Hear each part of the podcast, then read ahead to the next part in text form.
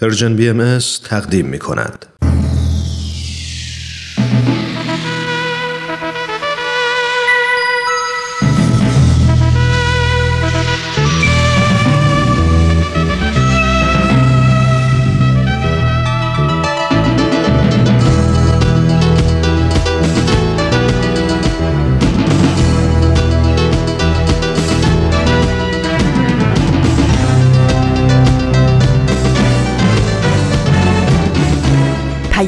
دوست. برنامه ای برای تفاهم و پیوند دلها.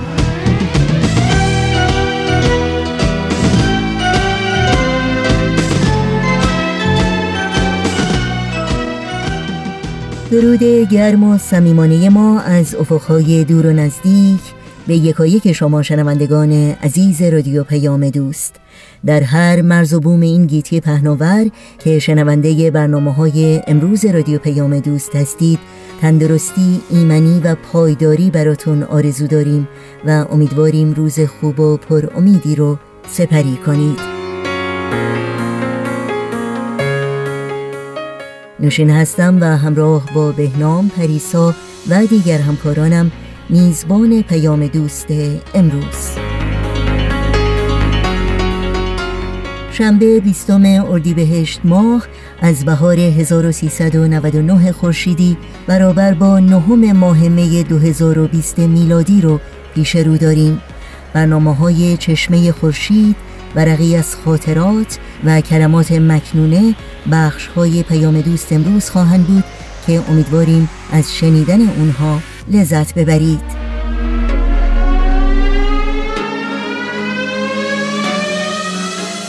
با ایمیل، تلفن و یا از طریق شبکه های اجتماعی و همینطور صفحه تارنمای سرویس رسانه فارسی باهایی با ما در تماس باشید و نظرها و پیشنهادها، پرسشها و انتقادهای خودتون رو در میون بگذارید.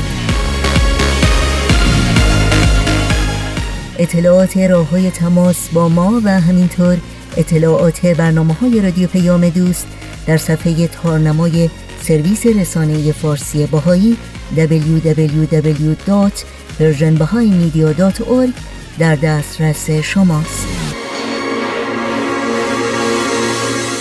در شبکه های اجتماعی هم می‌تونید برنامه های رادیو پیام دوست رو زیر اسم Persian BMS جستجو بکنید و با ما در تماس باشید. یادآوری کنم که آدرس تماس با ما در پیام رسان تلگرام هست at Persian BMS contact.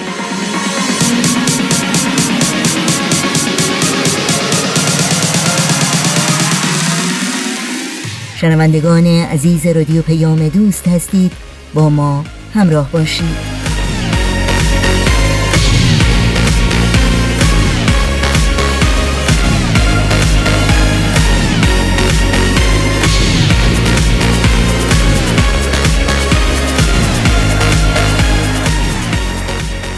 شنوندگان عزیز پیام دوست امروز رو با برنامه تازه از مجموعه چشمه خورشید شروع می کنیم پس گوش هوش بدیم به همکارمون رامان شکیب و استاد بهرام فرید در برنامه این هفته چشمه خورشید.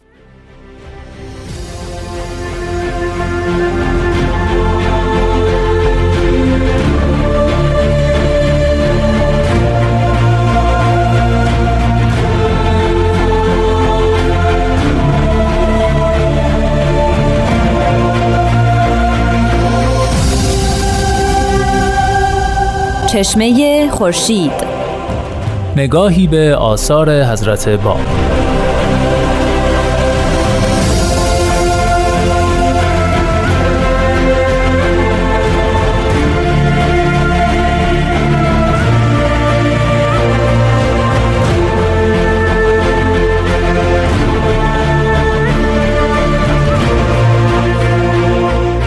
شنوندگان عزیز رادیو پیام دوست با درود. رامان شکیب هستم و خیلی خوشحالم که با یکی دیگه از برنامه های چشمه خورشید با شما همراه هستم.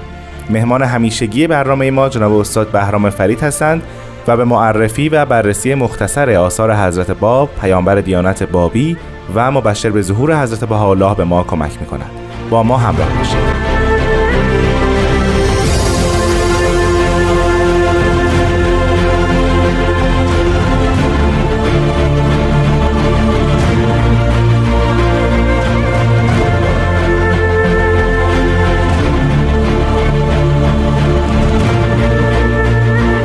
فرید وقتتون بخیر بسیار خوش اومدید. وقتی شما و شنوندگان عزیز بخیر خوشحالم که در خدمت شما هستم با موضوع بسیار مهم آثار حضرت باب.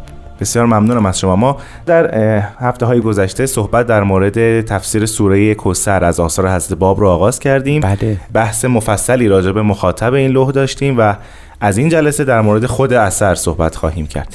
طبق عادت هر برنامه ما در ابتدا در مورد ظاهر این اثر اگر موافق هستین صحبتی بکنیم. آیا این اثر هم مانند آثار دیگر حضرت باب در حوزه تفسیر تقسیم بندی ظاهری دارند که مخصوص به خود اثره یا بر طبق آیات سوره کوسر حضرت باب این تفسیر را آغاز کردن. بله این سال بسیار خوبی است برای اینکه تفسیر سوره کوسر یکی از استثنایی ترین آثار حضرت باب محسوب میشه و به این جهت که ساختارش هم جهت تفسیری هست و هم از جهت سبک بسیار بلاغی و ادبی است و از جهت موضوع تبلیغی هم می‌دانید. یگانه اثر هست باب هست که به موضوعات اثبات حقانیت ظهور پرداخته و خودشون رسن اقدام کردن برای اینکه تثبیت کنن ظهور خودشون رو به دلایل نقلی. تا اینجا بسیاری از آثار ایشون علاوه بر محتوای عمیقی که داشت دلایل عقلی هم در کنارش بود. ولی این اثر به طور استثنایی حاوی دلایل نقلی است و در این خصوص باید بریم یکی از اعجازهای حضرت باب محسوب میشه. ظاهر این اثر به چه شکل است؟ یعنی ساختار این اثر رو از باب چگونه تدوین کردن بله ساختار خیلی منطقی و بر اساس یک نظم عقلانی فوق العاده دقیق پیش میره و مطابق با آنچه که ما از خود متن پیدا می‌کنیم می‌بینیم که این اثر حاوی یک مقدمه است این بله. مقدمه در تعزیز خدا و حمد الهی است و در این موضوع حضرت باب به نحو بسیار بسیار بلاغی و از جهت عربی و زبان عربی و فقه و لغت عربی شاهکاری به خرج دادن و البته باید بگیم که ناظر به مخاطب هم بودن چون مخاطب ایشون یعنی جناب سید یحیی دارابی اهل علم و فضل در قایت خودش بوده. بعد از این حضرت باب علت نزول اثر رو مطرح می‌کنن و جالب اینه که در خود اثر متن عریضه سید یحیی دارابی آمده یعنی خود حضرت باب در بخش دوم اثر اعلان می‌کنن که این تفسیر به خواهش فردی در طی یک عریضه مختصری استفسار شده و. برای همین هم دارن پاسخ او رو میدن در این بخش که شن نزول هست از موقع و مقام خودشون رو هم یاد می‌کنن. حتی اشاره کوتاهی هست بر اینکه محل نزول اثر در شیراز و مدینه طیبه است و گاهی اوقات از شکل مجلسی هم که این تفسیر درش درش این اثر نازل شده و نوشته شده هم صحبت شده. بله. بعد از این مقام خودشون رو توضیح میدن. یعنی اینکه چگونه است وحی الهی به ایشون نازل شده و به چه نحوی کلمات الهی از علم الهی به ایشون می‌رسه. بعد از این شروع می‌کنم به تفسیر خود سوره کوسر منتها همونجوری در تفسیر بسم الله هم خدمت شنوندگان عرض شد. این تفسیر بر اساس در ابتدا حروف حروف خود سوره کوسره.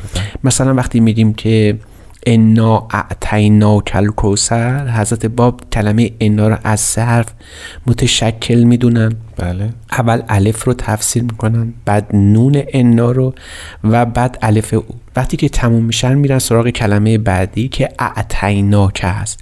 در کلمه اعتیناک اول الف باز این و به همین ترتیب شما حساب بکنید در تمام حروف این سوره مبارکه حضرت باب تفسیر کردن. جناب فرید حضرت باب مثلا الف در واژه انا رو چگونه تفسیر کردن؟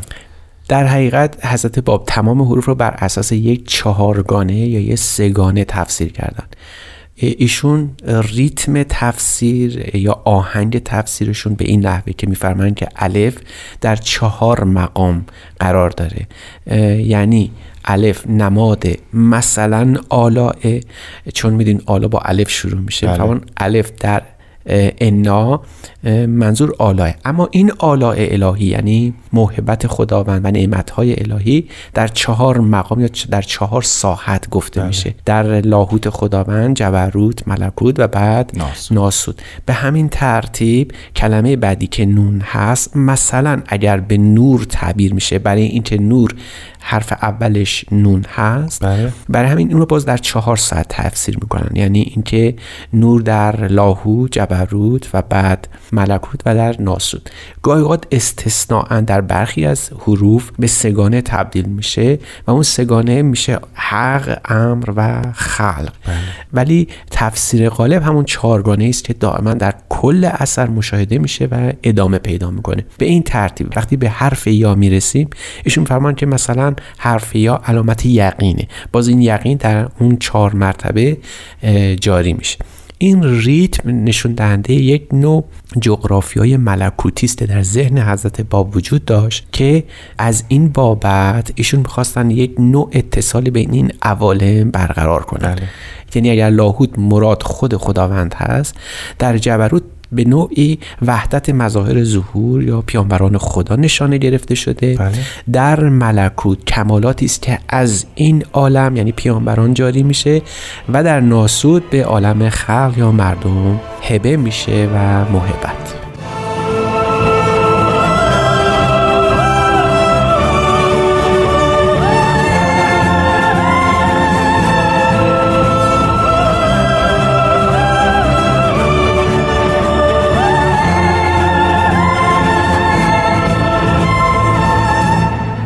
شنوندگان عزیز به برنامه چشمه خورشید گوش می‌دید. جناب فرید به ریتم خاصی اشاره کردید که حضرت باب در تفسیر حروف سوره کوثر به اون نگاهی داشتند. یه ریتم یه تقسیم بندی چهارگانه وجود داشت اینجا. درست. وقتی داشتید توضیحش می‌دادید من یاد جغرافیای فکری شیخیه افتادم که اونها بله. هم یک تقسیم بندی چهارگانه از هر تفسیری که ارائه میدن دارن. آیا این دو به هم مربوط هست بله بدون شک. یعنی چون هم ایشون در مکتب شیخی معاشر و مصاحب زیاد داشتن. مدتی در مجلس درس سید کازم بودن و هم نخستین پیروان ایشون شیخی محسوب می‌شدن. حتی بسیاری از حروف حی از مکتب شیخی وارد دیانت بابی شدن. و حتی خود سید یحیی یعنی مخاطب اثر هم با متون شیخی کاملا آشنا بوده و بله. حتی یک نوع گرایشی هم به سید کازم داشته. ما تا این حد می‌دونیم که تحت تاثیر بودن. ولی چیزی که محرزه اینه که نوآوری های هست باب در این اثر هم نباید نادیده گرفته بشه. به طوری که میشه اینجور گفت که شاید فرم اثر ناظر به شیخیه باشه اما محتوای اثر بالکل با متون شیخیه و آثار شیخ احمد و سید کاظم رشتی متفاوت. جناب فرید بازگردیم به ساختار تفسیر سوره کوسر اول فرمودید که مقدمه ای بوده بله. و بعد در مورد مقام خودشون صحبت کردن و بعد به شرح سوره کوسر بر طبق حروف اون پرداختن بله. آیا این قسمت پایانی این تفسیر هست؟ بعد بریم اسکلت اصلی همین تفسیر سوره کوسر محسوب بله. میشه بعد از اینکه حروف رو تفسیر فرمودن به این شکل چارگانه یا در مواردی سگانه بعد می‌پردازن به تفسیر خود کلمات. اینجا حروف بود در بخش اول حالا در بخش بعد خود کلمات. یعنی کلمه انا و بعد کلمه اعتینا و بعد کلمه کاف در اعتینا بله. و ادامه تا کوسر و ما بقیه کلمات سوره. در اینجا باز ما می‌بینیم که بالکل فاصله بسیار زیادی بین حضرت اعلی و سایر مفسرین که این اثر رو تفسیر کردن وجود داره. انقدر فاصله زیاده که شاید فاصله بین خدا و عالم خلق باشه. یعنی پیداست که تفاسیر دیگر همه تفاسیر خلقی است ولی این تفسیر واقعا تفسیر بله. الهی است. به نحو استثنایی به عنوان مورد خاص عرض بکنم که ایشون میان تفسیر این کلمات رو با ظهورات مظاهر قدسی در اسلام یعنی ائمه اطهار و حضرت محمد و حضرت فاطمه مطابقت میدن و این یکی از شاهکارهای ایشون محسوب میشه و بعد سه یا چهار نوع تفسیر محتوایی از خود کلمات ارائه میدن وقتی این بخش تموم میشه وارد فاز بعدی میشن بله. در فاز بعدی کل جملات این سوره رو هیکل مبارک از باب توضیح میدن و تفسیر میفرمن وقتی این قسمت تموم میشه حضرت باب در مورد قائم آل محمد چون یکی از ائمه اطهار بر طبق عرف شیعی بله. قائم آل قائم آل محمد. وقتی به اینجا می‌رسن می‌فهمن که حالا چون این ظهور ظهور قائم آل محمده. بهتره که ما برای تو که اهل حدیث هستی و بیشتر جنبه اخباری داری برای تو اثبات حقانیت همین ظهور رو برات بکنیم. و این بخش تقریبا میشه گفت چهارم اثر رو تشکیل یعنی بر طبق سوره کوسر اثبات ظهور رو می‌کنن یا نه؟ یه مبحث جداست کلا. کاملا مبحث جدا میشه. یعنی حتی میشه گفت که این رو می‌تونیم از بدنه تفسیر سوره کوسر اصلا جدا کن. جدا کنیم و ما یک اثر مستقل معرفی بکنیم و حتی برخی از مستنسخین این اثر که استنساخ میپرداختن حتی گفتن شاید لزومی نباشه که ما در خلال تفسیر بیاریم و این اصلا گذاشتن کنار و گفتن که محل ثبت احادیث. و بعد دیگه اونا رو نیاوردن و بعد ادامه تفسیر است. جناب فرید آیا تفسیر حضرت باب بعد از همین بخشی که فرمودین یعنی اثبات ظهور خودشون بر اساس احادیث اسلامی آیا به همین بخش پایان میپذیره؟ نه بعدش ادامه بداره و اون قسمت پایانی میاد. قسمت پایانی در حقیقت میشه گفت که وصیت حضرت باب محسوب میشه نسبت به مخاطبین خودشون و اولین جرقه ها در اینکه ظهور خودشون مصادف میشه با وقایع بسیار بسیار مدهش و وحشتناک و غیر مترقبه لغت غیر مترقبه, غیر مترقبه رو باید گفت.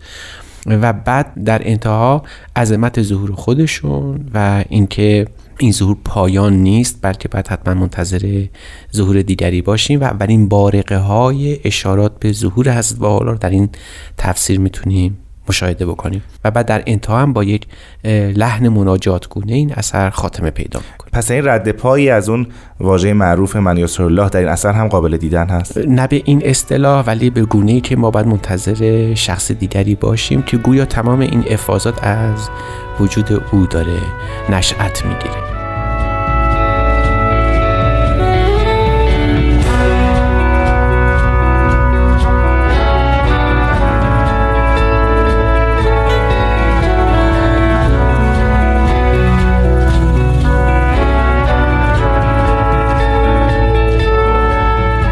جناب فرید حالا که بحث در مورد ساختار رو به پایان رسوندیم می‌خواستم بدونم حجم کلی این اثر چقدر است؟ خب نسبت به بقیه آثار ایشون مفصله. یعنی حدود شاید نزدیک به 170 تا 200 صفحه محسوب میشه. و از این از این بابت قابل مقایسه با تفسیر سوره ولعصر و تفسیر بسم الله بسیار بسیار حجیمه. تفسیر بسم الله حدود 30 صفحه است ولی این تفسیر نزدیک به 170 تا 200 صفحه محسوب میشه. برای می‌بینیم جزء آثار عمده ایشون لحاظ میشه. در مورد اون بخشی که راجع به احادیث صحبت کردید این احادیث بیشتر احادیثی است که از سوی شیعیان ذکر شده یا احادیث سنی است در حقیقت باید اینطور بگم که حجم احادیثی که در این اثر به کار رفته شاید نزدیک به یک سوم تا نصف حجم اثر رو به خودش اختصاص داده بله. در بهله ثانی اینکه این احادیث کاملا روایی است از جانب شیعه و باز خیلی جذابه که این هنرنمایی حضرت باب در اون شب که شاید بیشتر از چند ساعت هم طول نکشیده این بوده که این بدون رجوع به منبع احادیث این اینا رو نقل فرمودن با سلسله سندش. یعنی کی از کی از کی نقل کرده و بعد حدیث رو نقل فرمودن. اونم در مطالع گوناگون مثلا زمان ظهور قائم مکان ظهور قائم نوع استدلالی که از آیات قرآنی به قائم یا اشاراتی که از آیات قرآنی به قائم شده. یا احادیثی در وصف قامت او و شکل ظاهری. او احادیثی در شون مختلف کسانی که به او ایمان میارن. تمام این سلسله از احادیث یا مطالع مطالع یعنی همون اصطلاحی که خودشون به کار بردن در هر مطلعی گونه ای از این احادیث رو در قایت وساقت و سندیت نقل فرمودن و شاید می‌خواستن به این نوی به رخ مخاطب خودشون که سی هزار حدیث از حفظ بوده بکشونن که تو اینجا آمدی به این علوم در برابر حق قره نشو و این علوم اگر خود پیامبر الهی بخواهد از این دست علوم رو جاری بکنه برای او کاری نخواهد داشت. آیا میشه اینگونه نتیجه گرفت که چون مخاطب شیعه بوده و بسیاری از احادیث رو از بر بوده حضرت باب اینگونه صحبت کردن یا نه. این شیوه است که حضرت باب خودشون انتخاب کردن فارغ از حال مخاطب. البته اینجا نظر سلیقه‌ای ما بله، دخیله. بله، بله. من قسمت اول رو ترجیح میدم. یعنی می‌دونستن که مخاطب یه همچین شخص شخیصی است. نسبت به حوادث اینقدر حساسیت داره.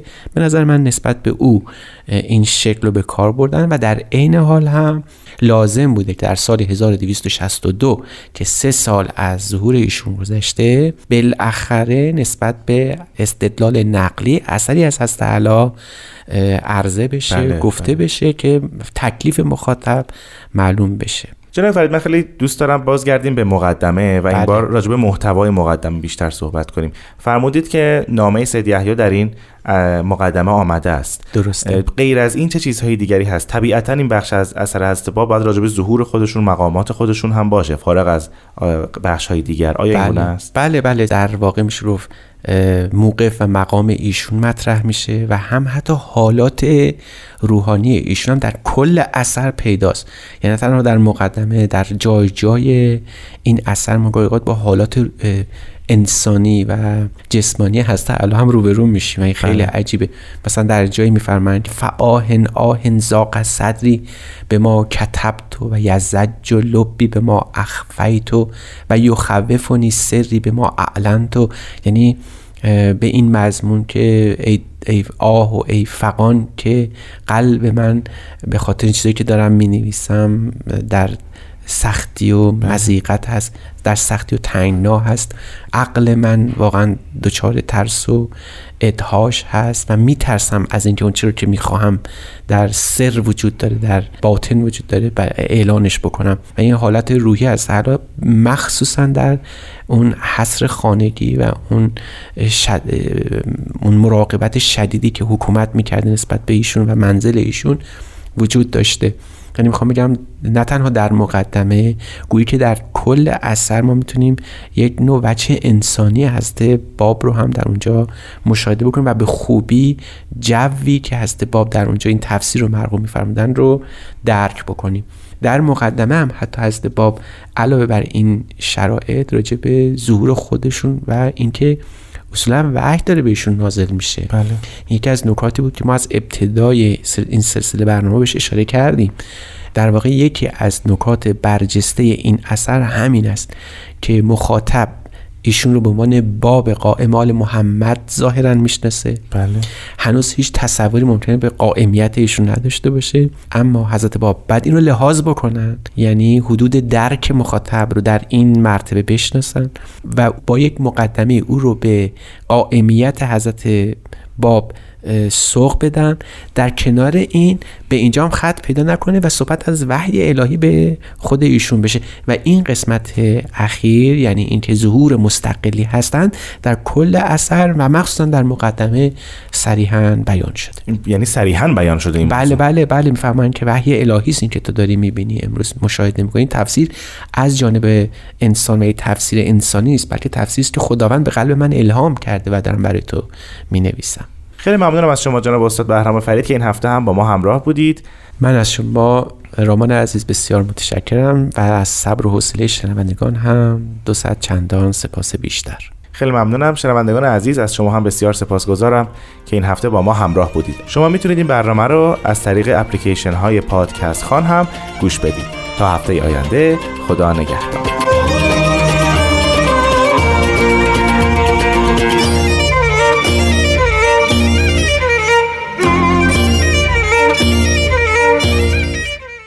برنامه ای که شنیدید بخش تازه بود از مجموعه چشمه خورشید که به مناسبت دویستمین سال روز تولد حضرت باب بنیانگذار آین بابی و مبشر آین باهایی تهیه شده.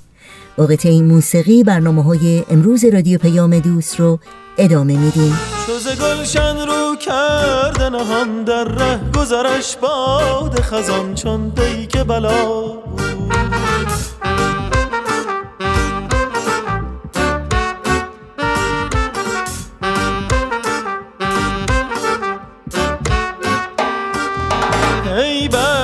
ستم دیده پاییزی. آخر تو ز گلشن ز چه بگریزی. روزی تو در آغوش گلی بودی. دل داده و مدهوش گلی بودی. ای عاشق شیدا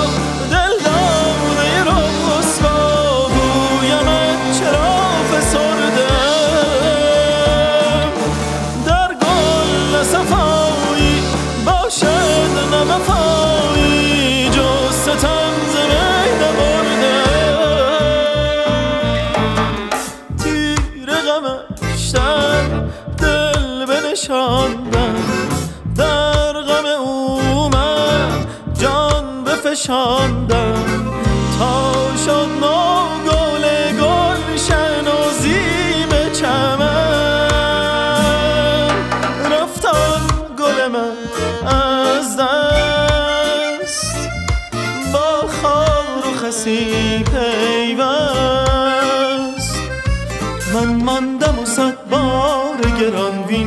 پیکر بی جان ای تازه گل گلشن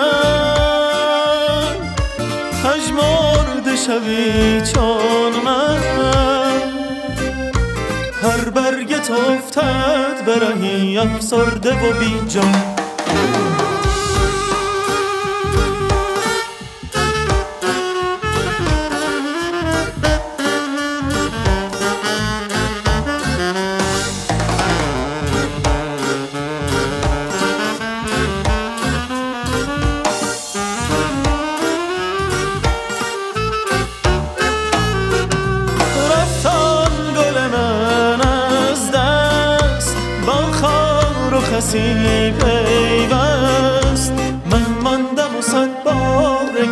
بی پیکر بی جان ای تازه گل گلشن افسرده شوی چون من. هر برگت افتد برهی پژمرده و بی جان. خب اگر شما شنوندگان عزیز رادیو پیام دوست آماده هستید سهیل کمالی هم آماده است تا حکایت های شیرین و دلنشین تازه‌ای را از مجموعه ورقی از خاطرات برامون بازگو کنه. ورقی از خاطرات. شما می‌تونید بخش های مختلف این برنامه رو در تارنما، شبکه های اجتماعی یا تلگرام Persian BMS دنبال بکنید.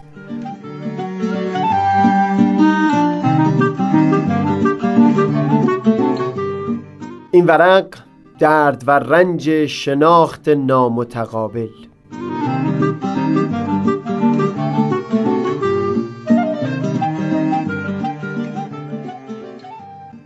شاید بخش بزرگی از دفتر من در تمام سالهای پیش از امروز مربوط می شد به موضوعی که بارها و بارها در اینجا در مورد اون به تفصیل سخن گفتم. اینکه اون تصویری که تو از خودت در ذهن داری متفاوت باشه با اون گونه‌ای که دیگران تو رو می‌شناسن.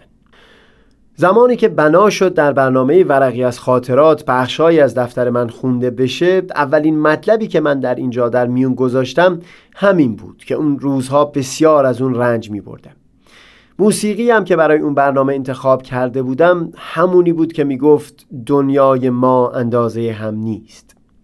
یک وقتی در دفترم از این نوشته بودم که حتی خود پیامبران الهی هم از همین مسئله رنج می بردن وقتی حضرت بحالا در آثارشون دم به دم از این مینالند که مردمان به عرفان ایشون فائز نشدند چیزی که از اون رنج می‌برند در حقیقت همین هست که مردمان ایشون رو اون گونه ای که حقیقتا هست نمی‌شناسند ناله این بود که اون تصویری که خود حضرت بحالا از خود در ذهن داشتن مردمان اون تصویر رو از ایشون در ذهن ندارن. و همین خود مایه درد بود همین مایه رنج بردن بود همین اون چیزی بود که در صدها بلکه هزاران لوح از اون ناله سر دادن. در یکی از آثار با لحنی که از اون پیداست چه سوزی در پس پشت اون موج می‌زنه به مخاطبان به این مضمون میفرمایند که اگر دوستان ظاهر شما را به خاطر مسلحتی دوست میدارند من به خاطر خود شما محبتتان را در دل دارم. در دل من با شما انسی هست اما شما از من دوری گرفته اید. تصویر کژی از من در ذهن خیش ترسیم نموده اید و همان شما را از من دور کرده است. منظور من از گفتن این حرفا اینه که بگم اگر من سهیل رنج میکشیدم نه لزوما به خاطر اون بود که ناپخته و خام بودم و نه به خاطر اون بود که لزوما به درجه ای از کمال نرسیده بودم. یک دو نفر از دوستام در گفتگوها بیان حضرت بودا که خودم بارها تعریف کرده بودم رو به یادم آوردن و به من گفتن که آخه تو چه کار داری به اینکه بقیه تو رو چگونه می‌شناسن؟ مهم که تو خودت رو چگونه می‌شناسی. و در آخر حرفشون اون بود که بایست کمی بیشتر بر روی رشد خودت کار کنی تا تصویر ذهنی بقیه از تو برات هیچ اهمیتی نداشته باشه. چند تای دیگه از دوستام اما درد من رو به خوبی لمس کردن.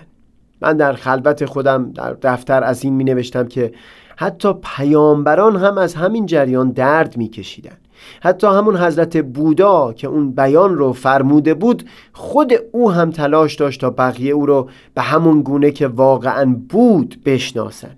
وگرنه او سرزمین به سرزمین سفرها نمی کرد تا مردمان رو با اندیشه های خودش آشنا بکنه.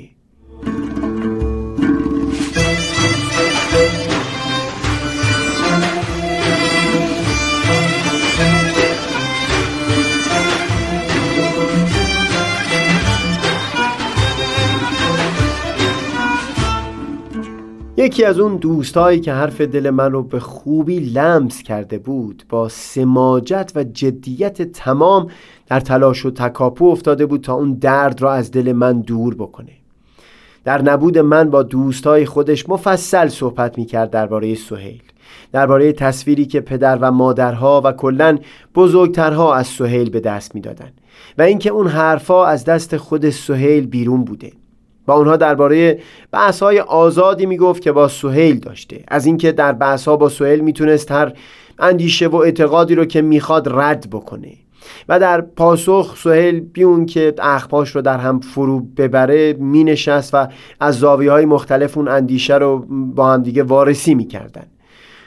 گذشته از اندیشه ها هر روش زندگی که مطرح می‌شد باز سه گرمه های سهیل در هم فرو نمی‌رفت. دوباره او با نرمی می نشست اون روش رو از گوشه های مختلف وارسی می کرد بی اون که اصراری داشته باشه که طرف بحث بعد از اون صحبت ها روشش رو تغییر بده. خوب یادم هست وقتی این حرفا که در قیاب من زده شده بود به گوش من رسید نزدیک به سه یا چهار ساعت توی جاده رانندگی می کردم در حالی که گوش سپرده بودم به آهنگ بباره بارون ببار استاد شجریان بسیاری از این حرفا که این دوست نزدیک که نامش فرناز بود درباره من زده بود در واقع هدفهایی بودند که من باید به سمت اونها حرکت می کردم یعنی هنوز به طور کامل به اونجا نرسیده بودم. اما فرناز بعد از اون که فقط حس کرده بود من به اون سمت در حرکت هستم اینجا و اونجا طوری اون حرفا رو بیان می کرد که گویی من پیشتر به اون نقطه رسیدم. همون موقع رانندگی اون روزی پیش چشمم مجسم شد که حدود چهار سال پیش همین فرناز یک جا می گفت اگر نتیجه مطالعه این باشه که یک روز مثل امروز سهیل باشم ترجیح میدم پرگز حتی یک سطر کتاب هم نخونم. این جمله چهار سال پیش او کجا و اون حرفا که امروز در قیاب من بر زبون می آورد کجا؟ همین فرنازی که چهار سال پیش اون جمله رو بر زبون آورده بود در اون چند ماه اونقدر تلاش کرد تا هر روز یکی از دلها که فرسنگ ها از سهیل دور بود رو به اون نزدیک و نزدیک تر کرد. امروز که این رو تعریف می کنم حسم به کلی متفاوت است. از اون اولین روزی که در ورقی از خاطرات نالیدم و گفتم که از دیوار فاصله ها رنج می‌برم. از اون روز تا الان من راه بسیار بسیار طولانی رو پیمودم. الان اون رنج و درد جای خودش رو داده به یک آرامش بینیاز کننده شاید حدود شش ماه هست که هیچ شبی نیست به دفترم سری بزنم و چند سطری در قدردانی این دوست ننویسم. جدای از اون پاکی نیتی که او برای برطرف کردن اون درد از دل من بروز داده بود لطف بزرگتر او این بود که با اون توصیف هایی که در نبود من کرده بود با لطیفترین راه به من نشون داد که زیباترین صفت ها در دوستی ها و رابطه ها کجا هستند. جان فدای همچو دوستی ها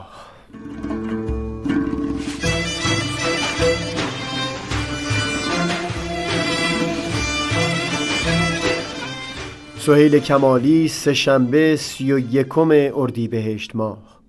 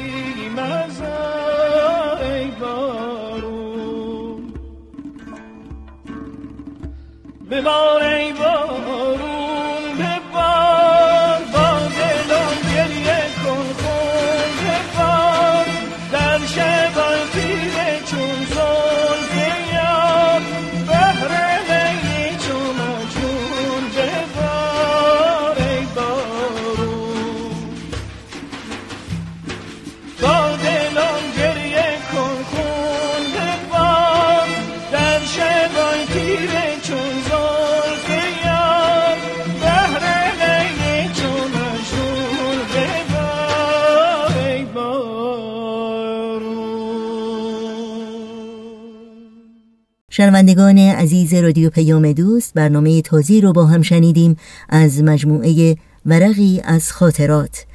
با قطعه موسیقی با ما همراه بمونید. از اینجا تا به بیر جنسی گداره گداره اولی جان جان نقش و نگاره. گداره دومی محمد بپوشم گداره سومی دیدی دیداره یاره. گل زردم همه دردم تو بیا تا دور تو گردم تو بیا تا دور تو گردم. ما یار جان یار جانی دوباره بر نمیگرده دیگر جوانی. ای یار جان یار جانی دوباره بر نمیگرده دیگر جوانی. و در این لحظات پایانی برنامه های امروز رادیو پیام دوست اطلاعات راه های تماس رو یادآور میشم. آدرس ایمیل ما هست info at persianbms.org شماره تلفن ما هست 001 703 671 828 828 در شبکه های اجتماعی ما رو زیر اسم PersianBMS جستجو بکنید و در پیام رسان تلگرام با آدرس at PersianBMS contact با ما در تماس باشید.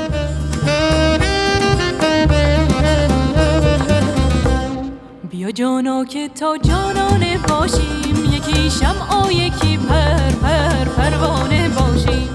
یکی موسی شویم اندر مناجات یکی جاروکش می میخانه باشیم. گل زردم همه دردم تو بیا تا دور تو گردم تو بیا تا دور تو گردم ما یار جان یار جانی دوباره بر نمیگرده دیگر جوانی. ای یار جان یار جانی دوباره بر دیگر و در این ساعت از شما شنوندگان عزیز رادیو پیام دوست دعوت می کنم به اجرای قطعی از مجموعه کلمات مکنونه از آثار حضرت بهاءالله توجه کنید.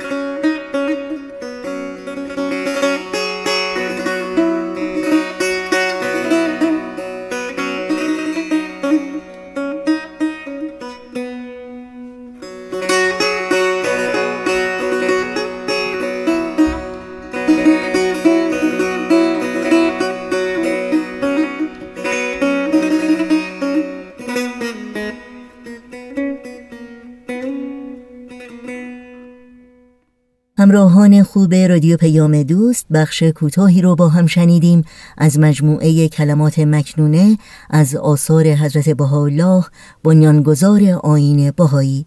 در اینجا به پایان برنامه های این شنبه رادیو پیام دوست می رسیم همراه با بهنام مسئول فنی پریسا ویراستار و تنظیم کننده پیام دوست امروز و البته تمامی همکارانم در بخش تولید رادیو پیام دوست از همراهی شما سپاس گذاریم و شما رو به خدا میسپاریم.